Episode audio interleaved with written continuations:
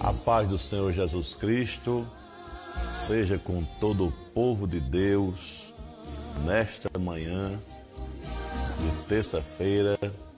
Nós estamos aqui para trazer um comentário da leitura diária da nossa lição de escola dominical. Essa manhã, o Senhor Deus está mais uma vez conosco, nos ajudando a viver segundo a Sua palavra. Bendito seja o nome dele para sempre. Nesta manhã, bendito seja Deus. Deixe-me organizar aqui, porque nós vamos fazer esse comentário. Eu louvo a Deus pela sua vida, que já está comigo nessa manhã. A lição de número 7, que nós vamos estudar no próximo domingo, tem por título, né? A Bíblia transforma as pessoas. E nós vamos ler a palavra de Deus hoje, da leitura diária de terça-feira, está na carta do apóstolo Paulo aos Gálatas, capítulo 5, versículo 17, que diz assim: Porque a carne cobiça contra o espírito, e o espírito contra a carne, e estes opõem opõem-se um ao outro, para que não façais o que creis. Dentro desse tema, que a Bíblia transforma a vida das pessoas, esse texto de hoje, ele nos leva a uma reflexão dentro desse texto, aonde o apóstolo Paulo, quando escreveu esta carta à Igreja da Galácia, dentro da sua sessão de prática, depois do ensinamento da doutrina, ele vai ensinar algo que é muito importante para nós, também nos dias de hoje. Sempre foi importante. Porque o apóstolo Paulo ele vai elucidar aqui nesse texto, né? Ele vai de uma forma muito fundamental, elucidar o contraste, né?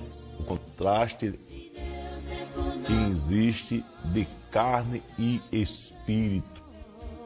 Porque o texto diz que a carne milita contra o espírito e o espírito contra a carne. Quando o texto diz a carne milita, quer dizer que ela se revolta, para a gente entender melhor isto. E dentro desse texto nós podemos extrair três importantes conclusões para o andar no espírito. A primeira delas é a situação de luta. Porque quando nós lemos o vocábulo andar, esse vocábulo poderia projetar para o nosso uso linguístico, de língua, né, uma figura errada. Ou seja, esse vocábulo poderia mostrar para nós é, a respeito de passos solenes, cerimoniosos, inabaláveis, distantes do mundo e iluminados. Contudo, o andar no espírito não transcorre sem conflito nem além da luta entre o bem e o mal, na qual cada ser humano é, está inserido conforme a criação. Cristo, ele não transporta o crente para a arquibancada dos espectadores. Pelo contrário, ele convoca, né? ele faz uma convocatória penetrante no versículo 16, né? Porque se eu não deixar de levar em consideração o versículo 16, que está escrito assim: Digo, porém, andai em espírito e não cumprireis a concupiscência da carne. Se eu não levar em consideração esse texto, então é, o presente texto ele vai ser inútil. Então existe uma situação de luta, é a primeira conclusão que a gente tira aqui. A segunda conclusão é que o não cristão já está constantemente ao alcance da carne. Ou seja, quem não é um cristão, quem não é crente de verdade, ele já está constantemente ao alcance da carne. Porque o Espírito de Cristo que habita no cristão aguça essa situação mais ainda. Assim como as ondas do mar, todo mundo conhece a praia e sabe, né? Elas incansavelmente rolam contra a costa estão sempre chegando na praia, né? Então, o cristão sempre de novo ele vai experimentar né, o que ele sem dúvida possui uma percepção de vantagem pessoal. Então ele nota né, suas manobras de defesa contra sofrimentos e renúncias necessárias. E a vontade do cristão de desfrutar prazeres de todo tipo. A manifestação de sentimentos rivais em relação ao próximo ou a tendência para todas as nuances da hipocrisia né? nuança que é fala de diferença sutil, quase imperceptível, né? que a gente não consegue ver muitas das vezes dentro disso. Então nós devemos tomar muito cuidado com isso. Por quê? Qual é a saída para nós? É nós estudarmos a palavra de Deus e colocarmos ela em prática. Vai ser o nosso tema de domingo que vem e nós vamos estar comentando mais profundamente na escola dominical. Então, a oposição contra esse desejar da carne agora será muito mais dura que a resistência transmitida pela razão comum e pelo sentimento moral. Né? Ou seja, comparada com a enorme tensão que vive o cristão, a pessoa afastada de Deus, por sua ingenuidade ou não, vai levando a vida, pelo menos durante certas fases numa satisfação expressiva. Só que quem tem o Espírito de Deus, ele vive dentro de uma luta, né, de uma situação de luta acirrada que acontece dentro de nós. E nós precisamos prestar muita atenção com isso.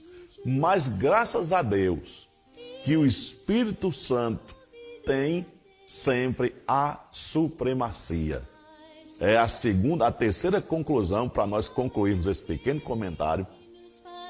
Esse texto nos ensina que a carne e o espírito, né? Porém, não estabelece um dualismo equilibrado, né? O que é um dualismo? Ou seja, qualquer questão que se coloque em determinado domínio admite dois princípios. Ou seja, o Espírito Santo não é, anda junto com a carne. Não existe um dualismo equilibrado. Porque quando nós olhamos o texto do versículo 16, que é, atesta para nós a supremacia do Espírito, né? O Espírito não pode ser esquecido tão rapidamente, porque a revolta da carne é, indubitavelmente cria problemas que são profundos e reais, mas eles não triunfam porque o crente não luta com o desespero na espinha, né? Mas com a vitória nas costas. Então, meus amados irmãos, nós somos mais do que vencedores por meio daquele que nos amou, como está escrito lá na carta de Paulo aos Romanos, capítulo 8, versículo 37. Então guarde essa reflexão para você este dia. Você compartilhe isto com outras pessoas e para que elas possam ser edificadas. Então, concluindo o nosso comentário da leitura diária de hoje, a palavra de Deus alcança o âmago do nosso interior. Que Deus abençoe a cada um dos irmãos nesta manhã de terça-feira. Louvado seja o nome santo do Senhor para sempre.